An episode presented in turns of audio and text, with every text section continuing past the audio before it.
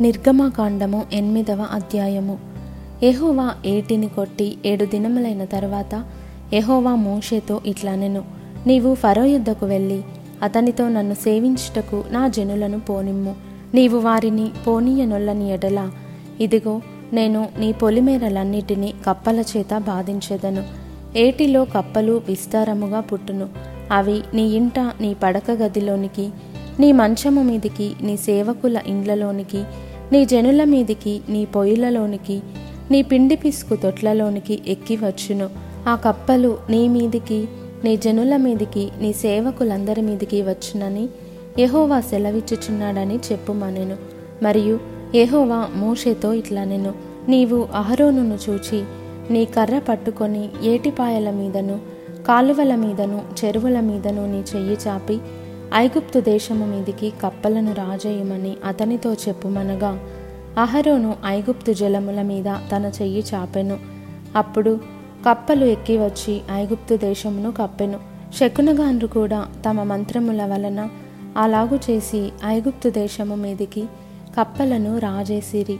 అప్పుడు ఫరో మోషే అహరోనులను పిలిపించి నా యొద్ద నుండి నా జనుల యొద్ద నుండి ఈ కప్పలను తొలగించమని యహోవాను వేడుకొనుడి.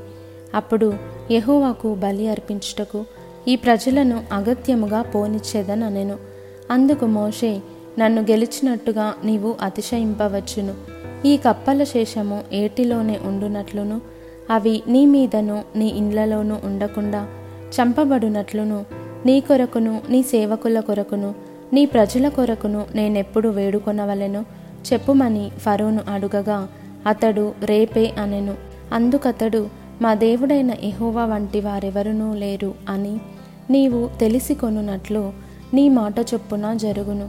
అనగా కప్పలు నీ యొద్ద నుండియు నీ ఇండ్లలో నుండియు నీ సేవకుల యొద్ద నుండియు నీ ప్రజల యొద్ద నుండియు తొలగిపోవును.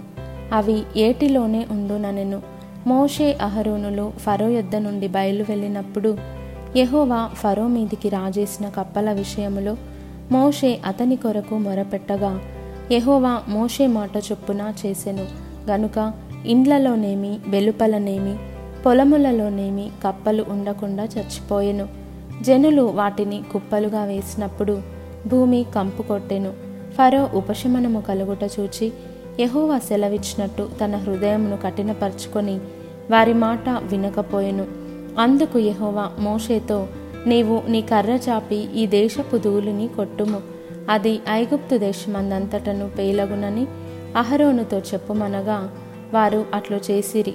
అహరోను తన కర్రను పట్టుకొని చెయ్యి చాపి ఆ దేశపు ధూళిని కొట్టినప్పుడు పేలు మనుష్యుల మీదను జంతువుల మీదను ఉండెను. ఐగుప్తు దేశమందంతటను ఆ దేశపు ధూళి అంతయు పేలాయెను. శకుండగాండ్రు కూడా పేలను పుట్టించవలెనని తమ మంత్రముల చేత అట్లు చేసిరి గాని అది వారి వలన కాకపోయెను.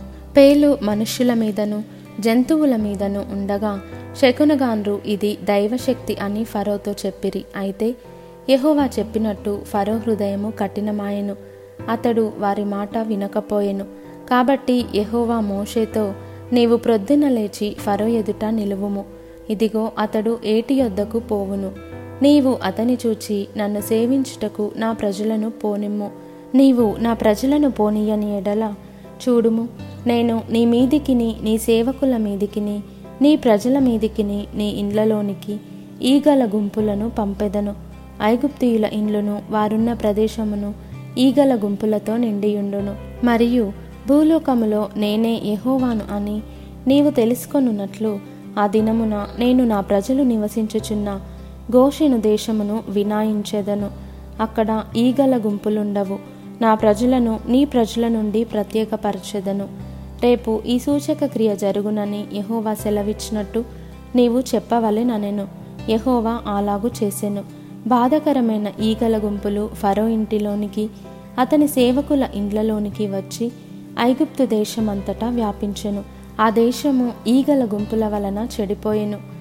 అప్పుడు ఫరో మోషే అహరోనులను పిలిపించి మీరు వెళ్ళి ఈ దేశంలో మీ దేవునికి బలి అర్పించుటని వారితో చెప్పగా మోషే అట్లు చేయతగదు.